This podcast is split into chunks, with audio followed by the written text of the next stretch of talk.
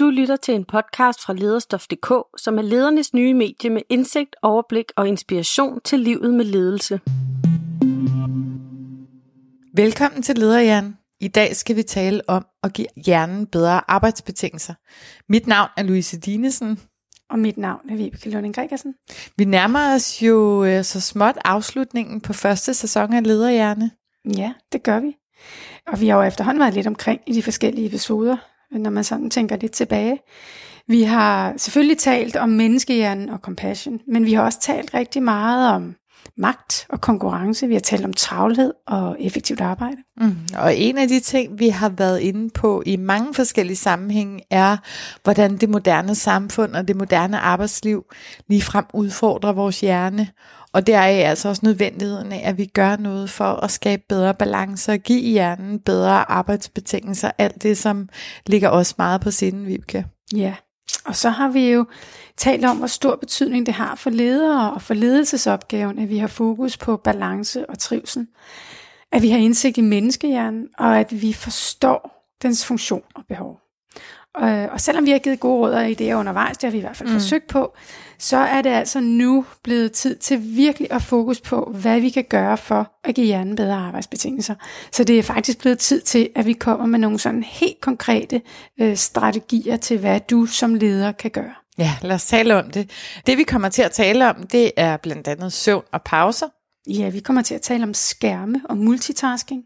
Og om hjernens grundtilstandsnetværk. Ja, og det er nemlig alt sammen noget, der kan være med til at skabe balance, og som du kan gøre allerede i morgen. Men vi når ikke dem alle sammen i et afsnit, fordi vi vil faktisk gerne folde det lidt ud. Vi vil gerne fortælle om nogle undersøgelser, så du får hele rationalet med, selvom at strategierne i sig selv er umiddelbart til at implementere i hverdagen. Noget vil du kunne bruge, noget gør du sikkert allerede.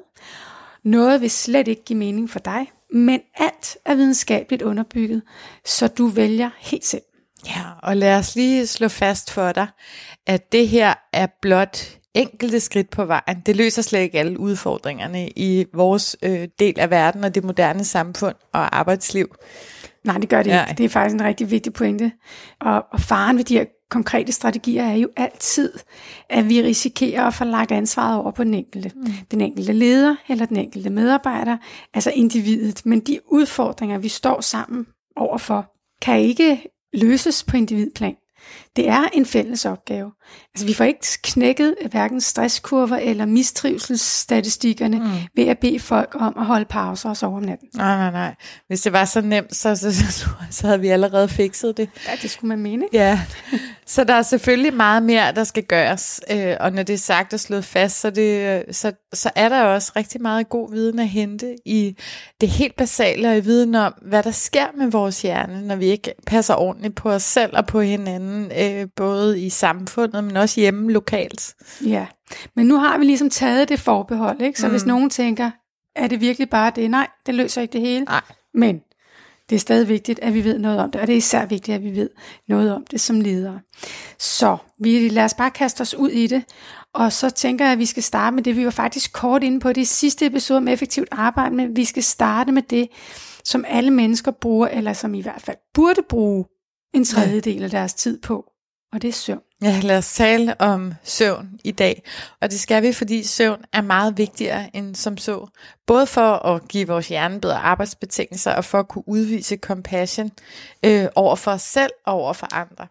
Så på trods af det, øh, så, øh, så ser vi simpelthen så tit eksempler på, at det at kunne undvære søvn, eller klare sig med meget øh, få timer, det at arbejde igennem hele natten, eller at netterne øh, bliver fremhævet som noget særligt, det er øh, ligesom et tegn på, at man er gjort af et særligt stof, eller man er noget sejt, eller at det er også flot, at man kan arbejde på den måde. Ja, og det er jo faktisk øh, skræmmende, fordi det er faktisk så forkert, som noget kan være. Vi har nemlig brug for mindst 7,5 times søvn. Og der sker faktisk noget virkelig utjekket, mm. når ikke vi får sovet nok.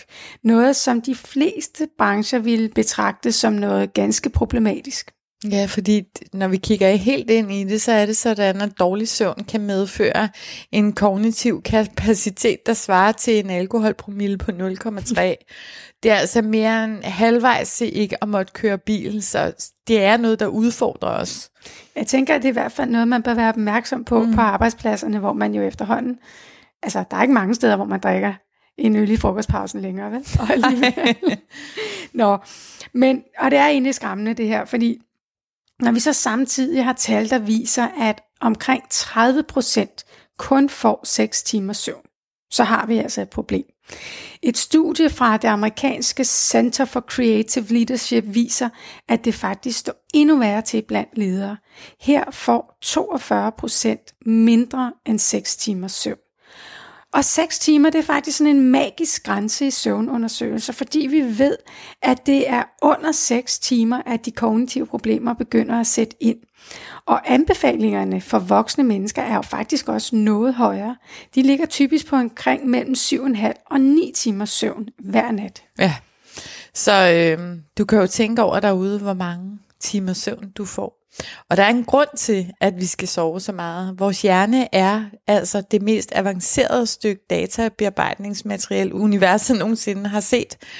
Og det øh, kommer med nogle omkostninger her, øh, der er til at føle på, når vi ikke får sovet. Hjernen udgør 2-3% af kroppens masse, men den forbruger mere end 20% af energien.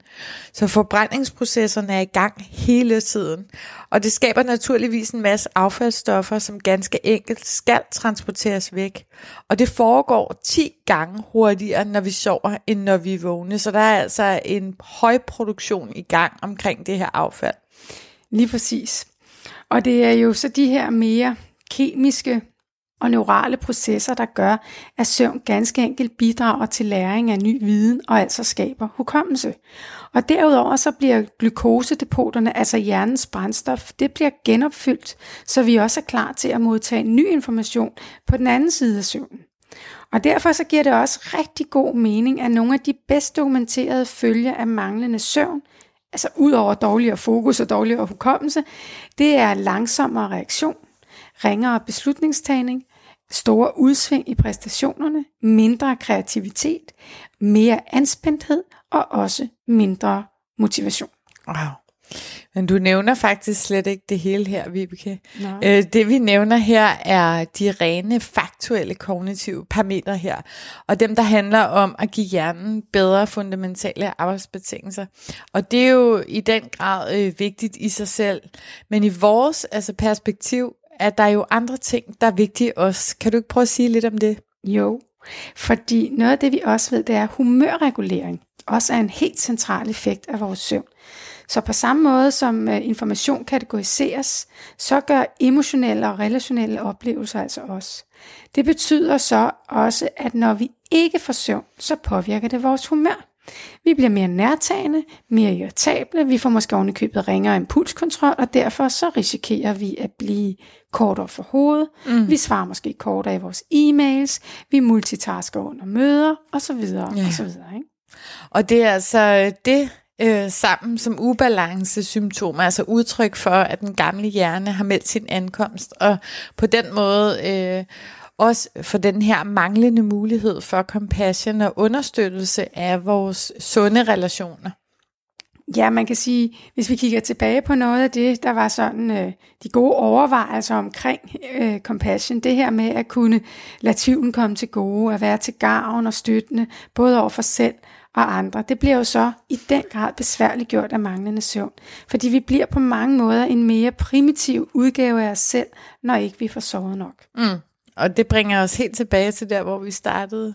Det med at gå på arbejde med for lidt søvn, og slet ikke øh, mindst også øh, til lederne. Christopher Barnes fra University of Washington, han har faktisk dokumenteret, at ledere, der har fået for lidt søvn, har direkte indflydelse, ikke bare på medarbejdernes trivsel, det kan vi måske godt øh, sige os selv, men også på deres reelle effektivitet.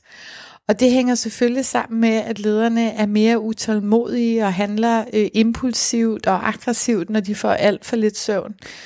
Ja, det kan man sige, det er jo i hvert fald meget andet øh, ja. end compassion.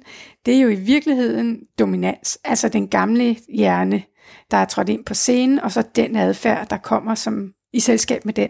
Mm. Og når vi nu ved, at ledere, der udviser compassion, de jo blandt andet får mere kreative, innovative og lojale medarbejdere, så er det måske ikke så mærkeligt, at ledere, der udviser det stik modsatte af compassion, naturligvis også får de stik modsatte effekter. Mm. Og det her, det, øh, det bekræftes blandt andet af Lorenzo Lucianetti, som er doktor i Business Administration fra Leeds University, der også har vist en sammenhæng mellem dårlig søvn hos lederen og så dårlig opførsel og mindre engagement hos medarbejderne. Så med andre ord kan man sige, at hele organisationen betaler i virkeligheden prisen, når du som leder sover dårligt. Ja, så det, vi kan høre, der er en opfordring til dig herude, øh, lyttere. Så det er en god pointe. Og det samme vil jo gøre sig gældende kollegaer imellem. Sover Pernille generelt for lidt, så skal hun helt sikkert øh, nok få sat nogle gamle hjernespor i afdelingen eller i sit team. Og det helt skræmmende her, eller interessante, om man vil ved barnstudier, er, at effekten faktisk vedbliver og bliver ved øh, over tid. Den kultur, der skabes af den dårlige søvn, forsvinder altså ikke bare lige, og heller ikke hvis øh, søvnen forbedres. Nej. Og det ved vi jo også fra vores arbejde, at kulturer kan være svære at ændre mm. på. Til gengæld så er det ret nemt at skabe trusselsaktivering, og dermed også kulturer, der tager farve af det. Og hvis nu negativ effekt på effektivitet og kultur ikke er nok, så har vi faktisk også øh, anden forskning, der måske kan være med til at motivere ledere til at tage søvn lidt mere alvorligt. En italiensk forskergruppe udvalgte en gruppe ledere, hvor øh, nogen fik normal søvn, og nogen fik to timer mindre. Og dagen efter, der blev lederne så bedt om at holde en virkelig inspirerende tale til en gruppe mennesker om lederens rolle. Og talen blev så rated for øh, effekt og for indhold og for det, de kalder i studiet her for wow-faktor. Og det blev rated af såkaldt uafhængige observatører. Og de, der manglede to timers søvn, blev generelt rated 13% dårligere end dem, der havde sovet normalt. Ej, vildt. Og se, det er derfor, vi ikke skal lade os imponere, eller se det som udtryk for styrke eller sejhed, når magtfulde mennesker fortæller, at de ikke sover. Altså tværtimod, og vi har begge to, vi kan have hørt rigtig mange ledere tale om, hvor lidt de sover, og måske også lige givet udtryk for, at det var en styrke i deres arbejde. Men når vi, når vi også ved, hvad søvn gør for hjernen, så ved vi også, at det i virkeligheden havde svaret til, at øh, de her ledere havde fortalt os om, hvor meget de drak, øh, lige inden de gik på arbejde. ja, det kan man godt sige. Øh, og problemet er jo, at lederne kan have meget stor effekt af den adfærd. Mm. Forskerne fra før, altså Christopher Barnes og Lorenzo øh, Lucianetti, har sammen lavet et studie, der viser, at søvnholdninger smitter. Og det er her, du som leder virkelig skal høre efter nu, fordi din rolle betyder altså noget. I studiet her, der lod de aktivt nogle ledere nedgøre søvn. De fik dem for eksempel til at tale højt og tydeligt om, hvor lidt de sov. De øh, fik dem til at sende e-mails ud klokken 2 om natten, de opfordrede medarbejderne til at tage natten til hjælp, og mm. alt denne her slags, som, øh, som spillede på, at, at søvn er en svaghed.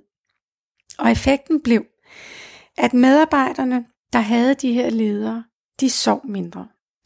Altså i løbet af testperioden gik deres søvn i gennemsnit 25 minutter ned. Og og det er det øh, super interessante øh, i et compassion-perspektiv, og det, der binder det hele sammen for os. Medarbejderne, der havde den chef, der nedgjorde søvn, begyndte at handle mindre etisk korrekt. Og det bliver for alvor helt skørt, når man ser på cheferne, for de vurderede også, at det var mindre sandsynligt, at deres medarbejdere ville handle etisk korrekt. Wow, så det er et vildt studie, at øh, vi ser her, at den gamle hjerne overtager for os alle sammen. Tilliden er væk, og etikken og ordentligheden er simpelthen i fare. Så den manglende tryghed og lederhjernen her kommer altså til at, at stå ud i fuld flor. Lige præcis. Det passer øh, jo så fint, for Barnes har også tidligere vist, at bare det her med cirka en halv times mindre søvn øgede faktisk studerendes villighed til at snyde i en test øh, sådan ret signifikant. Og han øh, har også studier, der viser, at Det har stor betydning for compliance, både i forhold til, hvad folk selv gør, for eksempel det at indtage alkohol på arbejde, og hvad de gør over for slutbrugere, altså sådan noget som at forfalske recepter for eksempel. Og det kan vist ikke siges meget simplere end det, at manglende søvn faktisk øh, slår hjernebakken fra. Det gør dig mindre rummelig, mindre ordentlig. Det underminerer faktisk dine muligheder for også at lede med compassion i arbejdet. Ja, så øh, på den baggrund, så er det måske blevet tid til et par gode råd om søvn. Ja, det er lige det, der. Vi er jo ikke søvneksperter, Vilke, men Nej. lad os lige øh, give fem gode generelle råd til at give hjernen bedre arbejdsbetingelser gennem søvn. Prøv at have så faste sengetider som muligt. Gerne med sådan en fast slow down rutine en halv time inden du går i seng. Også i weekenden. Det kan tage faktisk øh, helt op til 6 dage at indhente en nats dårlig søvn. Så det er ikke værd at smadre det hele hen over weekenden. Så weekenden skal også medregnes her. Ja, lige præcis. Og øh, det næste råd kunne være sådan noget som øh, praktisere mindfulness og beroligende vejrtrækning.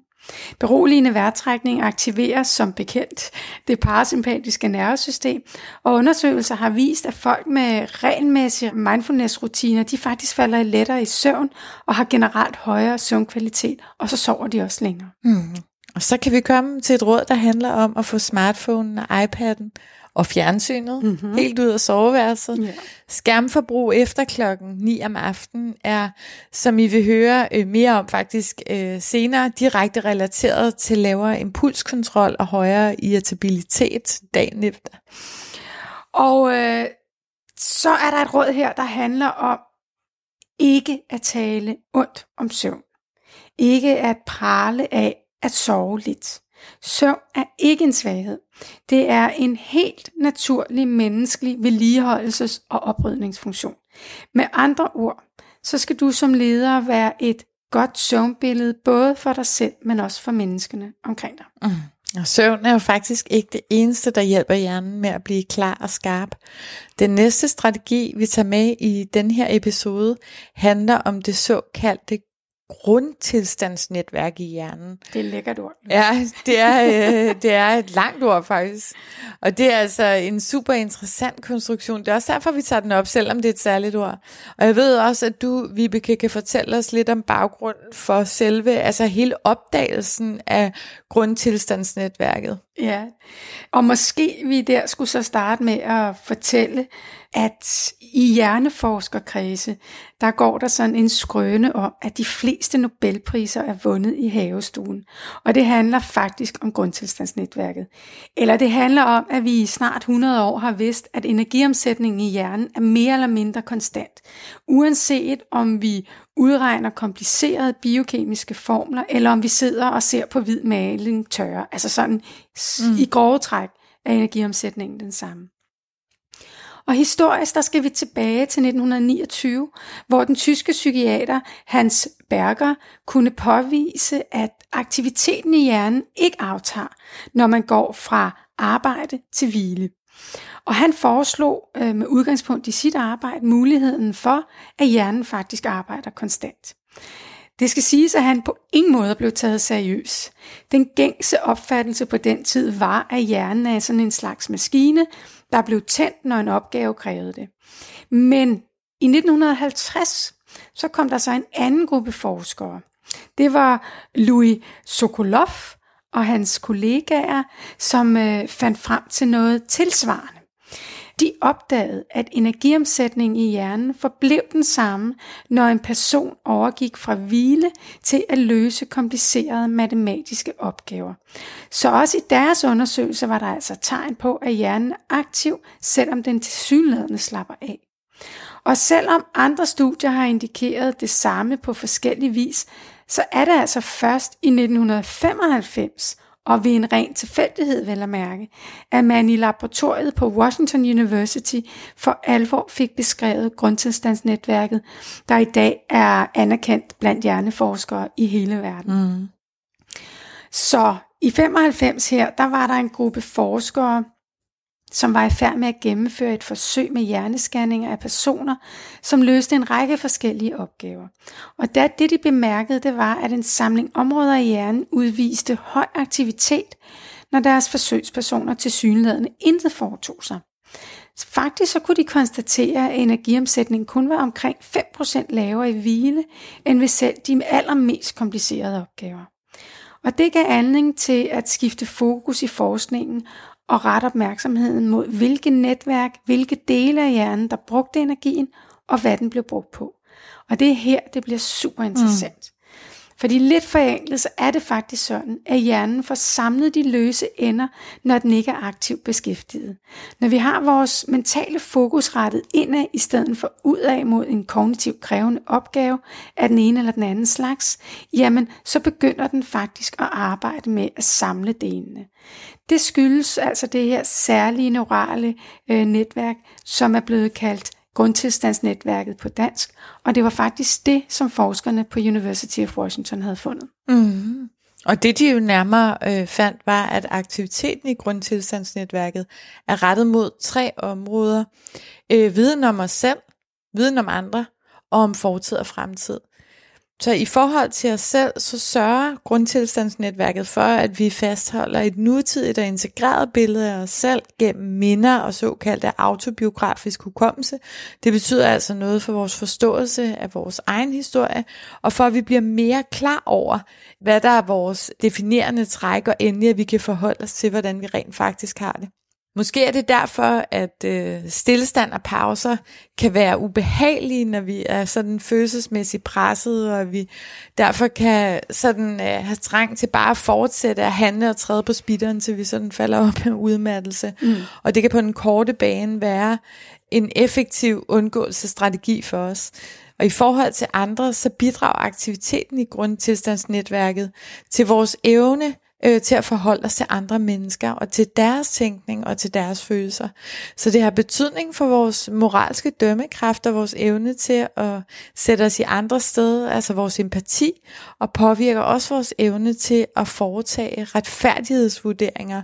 Med andre ord, så sørger det her netværk altså for, at vi får et klarere billede af andre mennesker, af deres reaktioner, af deres følelser og de situationer og sammenhænge, de indgår i, også i vores relationer til dem.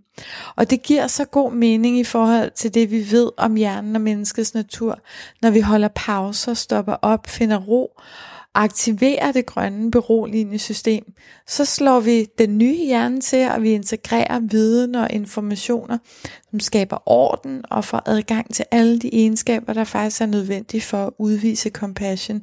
Altså både over for os selv i self-compassion, men også i forhold til andre. Ja, lige præcis. Og endelig så er der jo den del, der handler om fortid og fremtid, som du også nævnte, Louise. Grundtilstandsnetværket gør det muligt for os helt automatisk at koble viden sammen. At forstå og huske sammenhæng og strukturer for fortiden og relatere det til nutiden. Det hjælper os med at få større overblik og forståelse af det, vi bringer ind i situationen, og det, vi kan komme til at møde. Vi kan planlægge og skabe mening helt uden at være klar over, at vi gør det.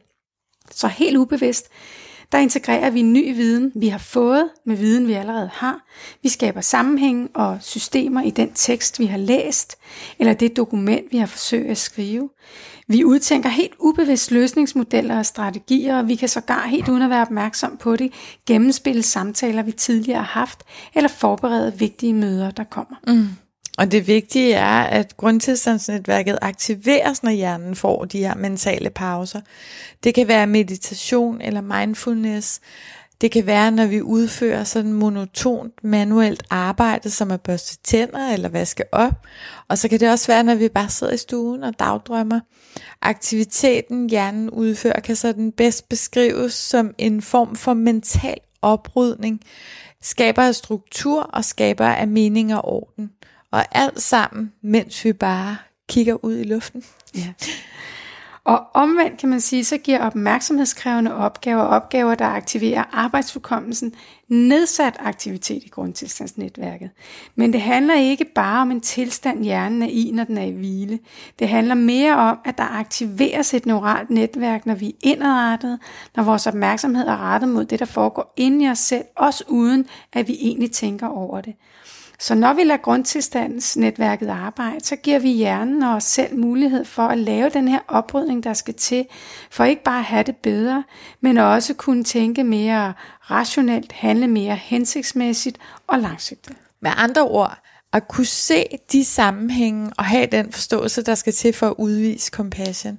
At grundtilstandsnetværket så også er associeret med udskillelsen af endorfiner, der både virker smertelindrende, afslappende og udløser velbehag. Det er jo bare så en super god bonus oven i det hele. Jamen det skal man virkelig ikke undervurdere jo.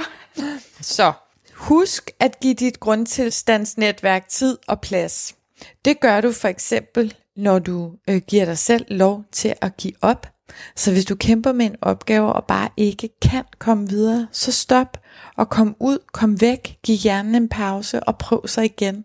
Og hvis det ikke virker efter et par gange, så overvej, om du ikke skal lægge det lidt fra dig i længere tid.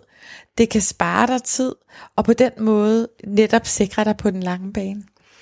Og du aktiverer også grundtilstandsnetværket, når du holder pauser, når du skubber stolen tilbage og dagdrømmer, og når du går rundt i dine egne tanker. Og når du holder fri, og når du holder ferie. Når du holder fri og holder ferie, så er det en investering i at kunne levere igen, når du er tilbage. Men uanset hvad, så overvej, øh, hvad du kan gøre mere af, for bare at aktivere dit øh, grundtilstandsnetværk en lille smule. Så når vi ikke mere i dag. Du har her fået to videnskabeligt underbyggede strategier til at give hjernen bedre arbejdsbetingelser, til at skabe balance og trivsel, og til at understøtte muligheden for at møde både dig selv og dine medarbejdere med compassion. I næste episode dykker vi ned i pauser, i skærme og i shift-tasking, og vi lover, at det bliver tankevækkende. Mit navn er Louise Dinesen. Mit navn er Vibeke Lunding Gregersen. Du har lyttet til Lederhjerne. Tak fordi du lyttede med, og have det godt. Du har lyttet til en podcast fra Lederstof.dk, som er Danmarks nye medie om livet med ledelse og alle de emner, der præger lederens hverdag. Vi bliver udgivet af lederne, Danmarks